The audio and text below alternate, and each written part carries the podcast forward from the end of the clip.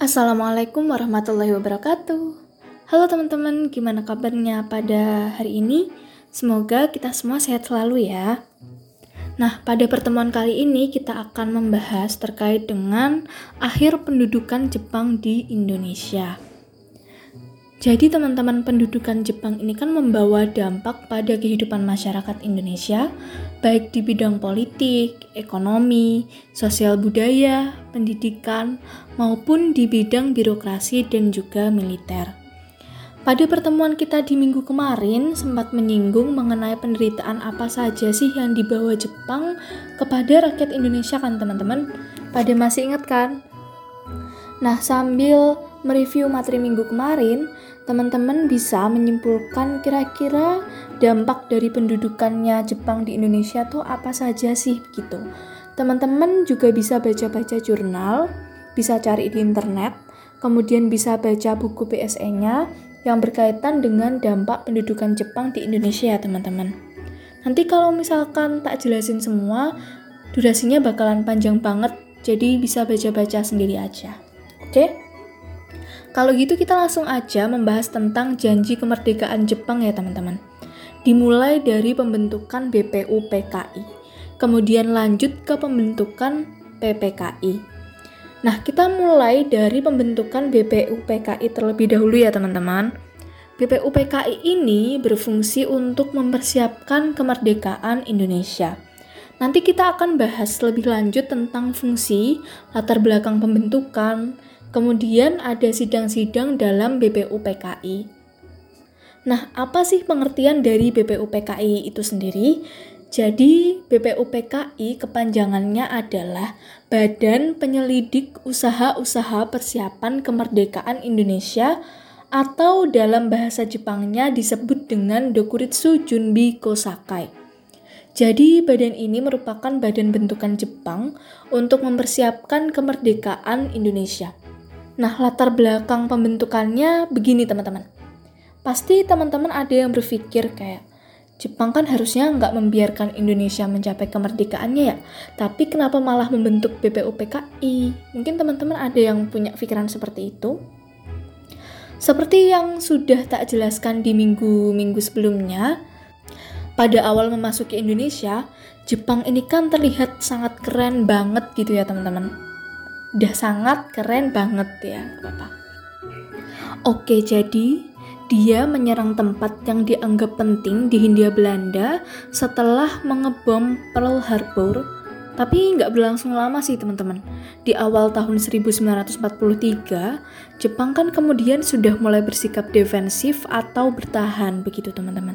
Tidak lagi menyerang dalam Perang Asia Timur Raya. Kemudian pada tahun 1944, Jepang sudah mulai mendapatkan serangan dari pihak sekutu. Banyak pulau-pulau yang dikuasai Jepang itu mulai diambil alih oleh sekutu teman-teman. Masih ingat ya dulu tak jelasin tentang blok sekutu sama blok sentral? Nanti kalau lupa bolehlah googling saya. Kemudian karena Jepang udah mulai terdesak nih, Jepang harus bisa mempertahankan daerahnya dengan cara lagi-lagi melakukan propaganda teman-teman supaya bangsa Indonesia ini tetap percaya sama Jepang. Jepang harus terlihat tetap hebat di mata bangsa Indonesia. Karena sejatinya ya teman-teman Jepang ini pede banget. Dia masih punya keyakinan untuk menang dalam perang Asia Pasifik gitu. Sehingga pada bulan September tahun 1944, Jenderal Kuniaki Kaiso memberikan janji kemerdekaan atau biasa disebut dengan deklarasi Kaiso karena yang mendeklarasikan kan namanya Kuniaki Kaiso gitu. Nah, sejak itulah Jepang memberikan izin kepada rakyat Indonesia untuk mengibarkan bendera merah putih di samping bendera Jepang Hinomaru.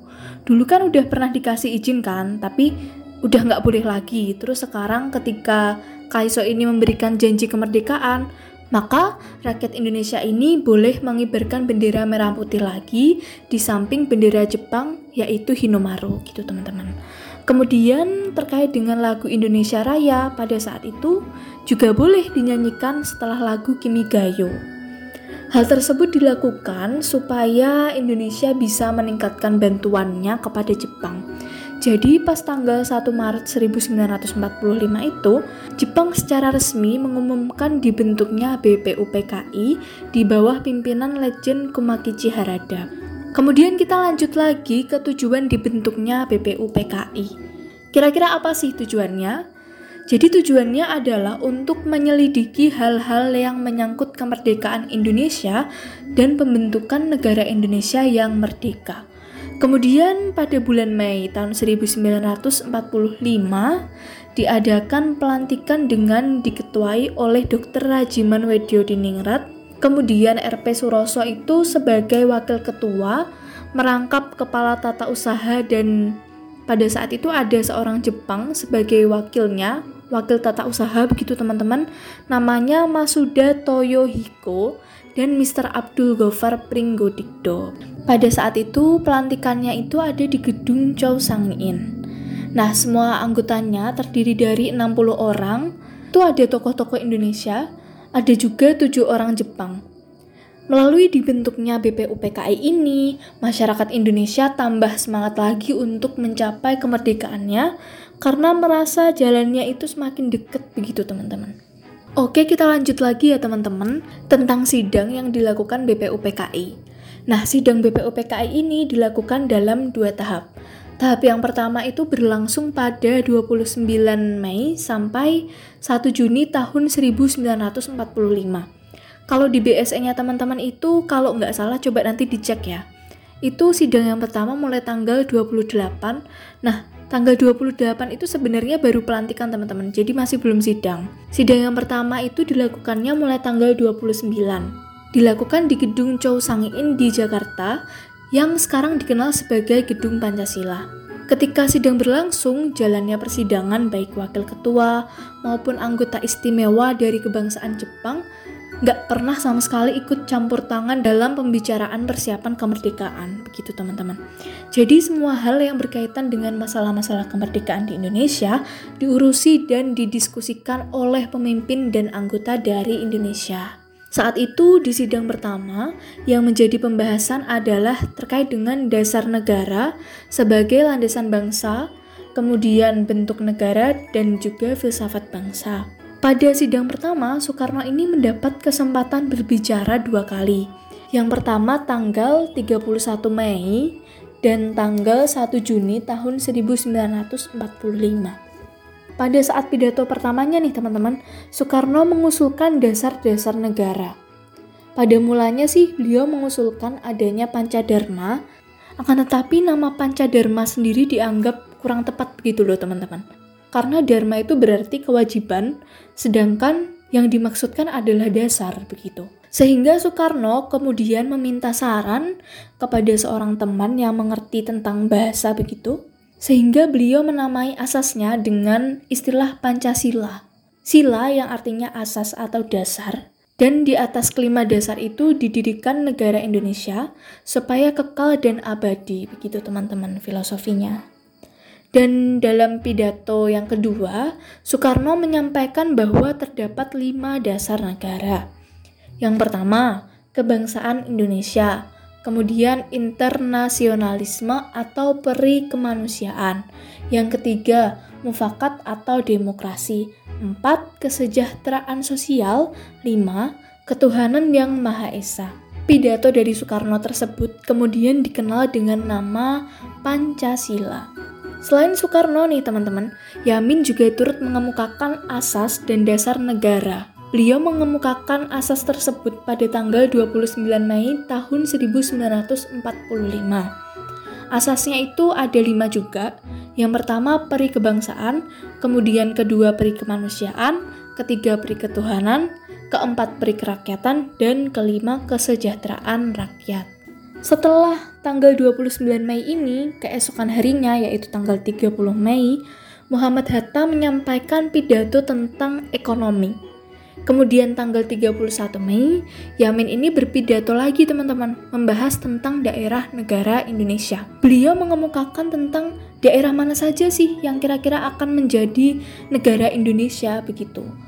Kemudian pada tanggal 31 Mei, Supomo juga mengemukakan lima asas dasar negara Indonesia, yaitu persatuan, musyawarah, mufakat dan demokrasi, kekeluargaan dan keadilan sosial begitu. Jadi tadi ada tiga orang yang menyampaikan asas dan juga dasar negara begitu ya teman-teman. Ada Soekarno, Yamin dan juga Supomo begitu. Ketika hari terakhir sidang, yaitu pada tanggal 1 Juni tahun 1945, dipilih nama dasar negara Republik Indonesia yaitu Pancasila. Jadi yang dipilih itu baru namanya aja ya teman-teman. Untuk kontennya atau isinya sendiri itu masih akan dibicarakan lebih lanjut begitu teman-teman. Karena pada tanggal 1 Juni itu dipilih nama dasar negara Republik Indonesia yaitu Pancasila, maka pada tanggal 1 Juni juga diperingati sebagai hari lahirnya Pancasila. Nah, karena dasar negaranya ini masih belum bisa diputuskan, dalam artian sidangnya juga belum mufakat, padahal sudah ada beberapa usulan ya teman-teman. Tadi seperti yang kita ketahui ada tiga usulan, sehingga diputuskan untuk membentuk panitia kecil yang terdiri dari 9 orang. Nah, pembentukan panitia kecil ini atau panitia 9 bertujuan untuk merumuskan tujuan dan maksud didirikannya negara Indonesia. Nah, panitia kecil terdiri atas Soekarno, Muhammad Yamin, Subarjo, Maramis, Abdul Kahar Muzakir, Wahid Hashim, H. Agus Salim, dan yang terakhir Abi Kusno Cokro Suyoso. Panitia 9 ini bertanggung jawab atas perumusan dasar negara yang telah diusulkan dalam sidang yang pertama, teman-teman. Panitia 9 juga bisa melengkapi pendapat yang lebih sesuai dengan karakteristik bangsa Indonesia. Panitia kecil itu menghasilkan rumusan yang menggambarkan maksud dan tujuan Indonesia merdeka yang kita kenal dengan Piagam Jakarta. Isinya yang pertama, tak bacain ya teman-teman. Yang pertama, ketuhanan dengan kewajiban menjalankan syariat Islam bagi para pemeluk-pemeluknya. Kemudian, yang kedua, menurut dasar kemanusiaan yang adil dan beradab. Yang ketiga, persatuan Indonesia. Yang keempat, dan kerakyatan yang dipimpin oleh hikmat kebijaksanaan dalam permusyawaratan atau perwakilan. Yang kelima, serta dengan mewujudkan suatu keadilan sosial bagi seluruh rakyat Indonesia. Selanjutnya diadakan sidang kedua BPUPKI yang membahas tentang RUUD. Dilaksanakannya mulai tanggal kalau di BSE-nya teman-teman itu tanggalnya 10 sampai 11 Juni tahun 1945. Tapi banyak banget sumber yang lain yang mengatakan dilaksanakannya sidang kedua itu tanggal 10 sampai 17 Juli. Juli ya teman-teman bukan Juni tahun 1945 begitu. Dalam buku naskah persiapan Undang-Undang Dasar tahun 1945, sidang kedua ini membahas tentang bentuk negara. Hasil pemungutan suara untuk menyetujui bentuk negara Indonesia ini menghasilkan 55 suara menyetujui bentuk negara republik, kemudian 6 suara memilih kerajaan, 2 suara memilih lain-lain, terus ada satu suara kosong begitu teman-teman. Terkait dengan wilayah Indonesia sendiri, sebagian besar menghendaki bekas wilayah Hindia Belanda, ditambah dengan Malaya, Borneo Utara, Papua Nugini, dan Timur Portugis. Kemudian di sidang yang kedua ini juga membahas terkait dengan penyusunan undang-undang dasar, susunan pemerintahan, dan juga bentuk negara. Nah, BPUPKI memiliki peran yang sangat penting karena berkat BPUPKI sekarang kita dapat mengenal Pancasila, Undang-Undang Dasar, dan sebagainya. BPUPKI kemudian dibubarkan setelah tugas-tugasnya selesai. Sebenarnya ada juga yang bilang kalau BPUPKI itu dibubarkan karena mereka kerjanya cepet banget gitu. Jadi uh, Jepang pun kayak was-was gitu loh teman-teman. Selanjutnya untuk mengganti dibubarkannya BPUPKI, maka pemerintah Jepang membentuk Panitia Persiapan Kemerdekaan Indonesia atau PPKI. Bahasa Jepangnya itu Dokuritsu Junbi Inkai pada tanggal 7 Agustus tahun 1945. PPKI ini melanjutkan hasil kerja BPUPKI. Tujuannya adalah untuk mempersiapkan penyerahan kekuasaan Jepang ke Indonesia dan segala sesuatu yang dibutuhkan saat pendirian negara dan pemerintahan Indonesia. PPKI ini beranggotakan 21 orang yang berasal dari latar belakang suku yang berbeda-beda. Kemudian ada juga penduduk Tionghoa dan juga pihak Jepang begitu teman-teman. Ketuanya adalah Soekarno dan Hatta sebagai wakilnya. Nah, terkait dengan penyerahan kekuasaan Jepang dan juga peristiwa di seputar kemerdekaan, nanti kita akan lanjutkan di pertemuan minggu depan ya teman-teman. Sekian materi dari saya. Apabila ada yang ingin didiskusikan, kita langsung masuk saja ke channel diskusi. Di situ teman-teman bisa bertanya, kira-kira apa saja sih yang masih belum paham? Bisa kita diskusikan bersama gitu ya teman-teman. Selamat berdiskusi.